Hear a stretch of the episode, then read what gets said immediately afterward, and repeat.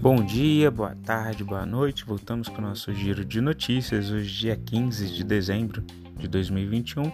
Lembrando que as notícias aqui veiculadas não são recomendação de compra ou de venda ou análise, são apenas notícias disponibilizadas aí pela grande mídia.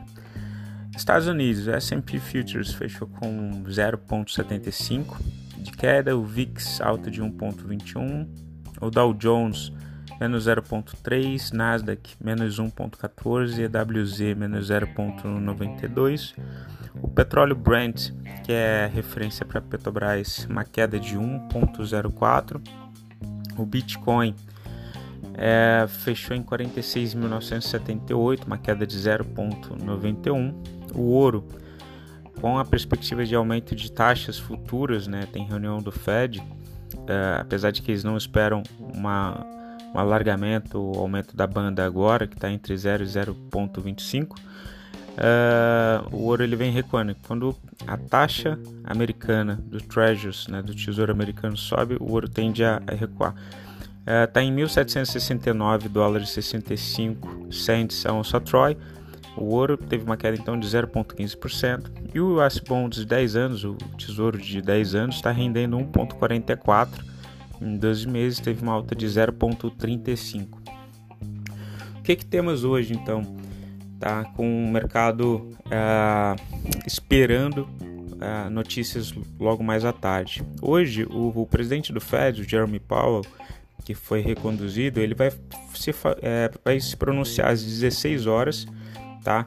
E ele deve das, dar, passar algumas pistas nesse pronunciamento sobre a antecipação do ciclo de alta, tá, dos juros dos Estados Unidos. Então, o pessoal não espera um aumento da taxa de juros nesse momento agora, mas ele deve dar indícios como que vai ser esse movimento um pouco mais à frente para a contenção da inflação nos Estados Unidos. Tá? Um, paralelo a isso, tá, o presidente Joe Biden, tá, ele deve... É, analisar ali o projeto de lei, tá, enviado é, pelo Congresso, que é um pacote de estímulos, tá, que aumenta o teto da dívida americana para dois vírgula cinco trilhões. A perspectiva do mercado é que ele sancione, então, esse projeto de lei daí, que vai aumentar o endividamento americano, permitindo mais estímulos por parte do governo americano, tá? Em relação às criptomoedas, o Bitcoin está trabalhando ali na casa dos quarenta e oito mil dólares e o Ethereum na casa de três mil e oitocentos dólares. Tá? O petróleo Brent ele vem num certo processo corretivo, ele chegou a, a teve um período ali de alta, né, com as eminências ali de, de aumentar a, a liberação, né, antes, no, no período ali antes do Omicron. Uh, bem como a Arábia Saudita também, ela aumentou o preço do barril, né? Vendo aí o avanço da Omicron, que é mais contagiosa, mas é bem menos letal, tá? O mercado ficou um pouco mais receoso, principalmente ali na Europa, né? Isso daí fez arrefecer um pouquinho o preço do petróleo.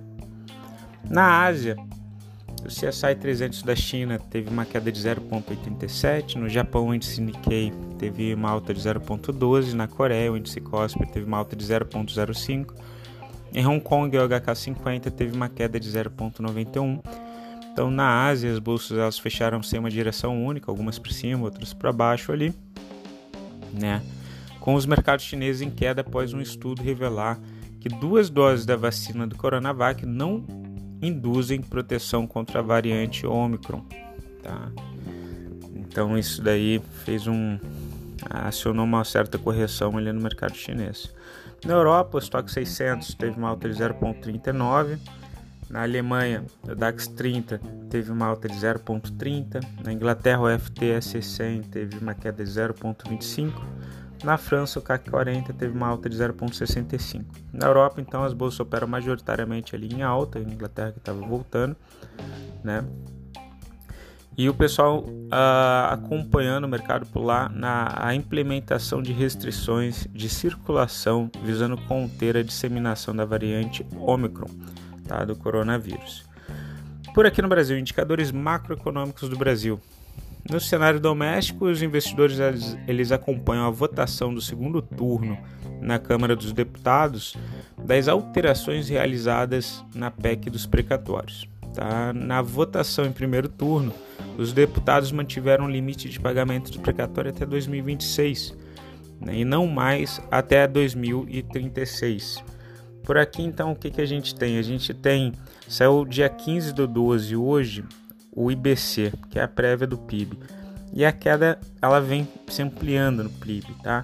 Em quinze do dez a gente teve uma retração de zero vírgula quinze por cento, que é o zero vírgula quinze por cento. dezesseis do onze caiu mais zero vírgula vinte e sete por cento, tá? E agora, quinze do doze, divulgado agora de manhã, uma queda de zero vírgula quarenta por cento. Tá? Então o P I B ele vem mesmo se contraindo. É aquele, aquela questão do efeito inflacionário, né? As pessoas não têm o reajuste do salário na mesma velocidade que os preços são reajustados, né, nos produtos de consumo. É, alguns profissionais liberais também não conseguem repassar esses, é, esses aumentos de forma tão imediata, e com isso faz com que as pessoas façam aquela engenharia financeira para tentar diminuir as despesas dentro de casa, acabam consumindo menos.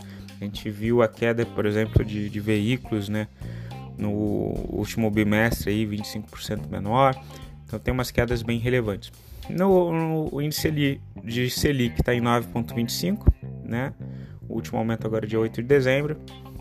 O C D I dois mil e vinte e um, é, isso é importante ver, né? Porque várias pessoas abriram ah, operações de swap e estão lucrando com isso. O C D I dois mil e vinte e um, vinte e cinco e o vinte e sete eles estão caindo. O C D I dois mil e vinte e sete está em nove, em dois mil e vinte e um está em nove vírgula quinze, que é o zero vírgula zero quatro. O C D I dois mil e vinte e cinco caiu um vírgula vinte e três, está em dez vírgula quarenta e seis, e o C D I dois mil e vinte e sete está abaixo do C D I dois mil e vinte e cinco, continua essa distorção, é, caiu um vírgula vinte e quatro. O I P C A está em dez vírgula setenta e quatro, segundo a última medição agora dez do doze, né, dez de dezembro, e o G P M está em vinte e quatro vírgula oitenta e sete, já trabalhando abaixo dos trinta por cento que tinha tido no meio do ano, pico que ele atingiu ali no meio do ano. Em relação aos números do Bacen, seguem as projeções é, de uma diminuição do P I B, né? O dois mil e vinte e um a gente deve ter um crescimento de quatro vírgula sete, enquanto que para dois mil e vinte e dois o P I B do crescimento real do P I B deve ser de apenas zero vírgula setenta e cinco, tá? Em relação à bolsa brasileira, o Ibovespa ele teve uma queda de zero vírgula cinquenta e oito por cento, fechou em cento e seis mil setecentos e sessenta, e o dólar, tá, ele fechou em cinco reais e sessenta e sete centavos, uma queda de zero vírgula zero sete. Noticiário corporativo. O Bradesco e Banco do Brasil, a Livelo, empresa de recompensas controladas pelo Bradesco e pelo Banco do Brasil, elege o, edu- o executivo André Ferhauler como diretor-presidente da companhia. A B I F três, a Administração Geral de Alfândegas da China, anunciou que permitirá que a importação de produtos de carne bovina desossada com menos de trinta meses do Brasil. Ou seja, a China voltou, tá? Isso vai estar na notícia que vai estar ali no, no, na parte de commodities também, mas a China liberou a carne brasileira, que é muito positivo para os frigoríficos, tá? O C E S P seis de energia. A Bradesco Asset reduziu a participação para quatro vírgula noventa e dois por cento. Odontoprev, o D P V três. A Odontoprev aprovou uma distribuição de juros sobre capital próprio de zero vírgula zero dois por ação. A Eneva e Power três. A Eneva acaba de comprar a Focus Energia por mais de novecentos e vinte milhões. De reais, tirando a empresa de energia solar da bolsa menos de um ano depois do seu I P O, tá? Então a Eneva comprou a P O W E três, P O W E três.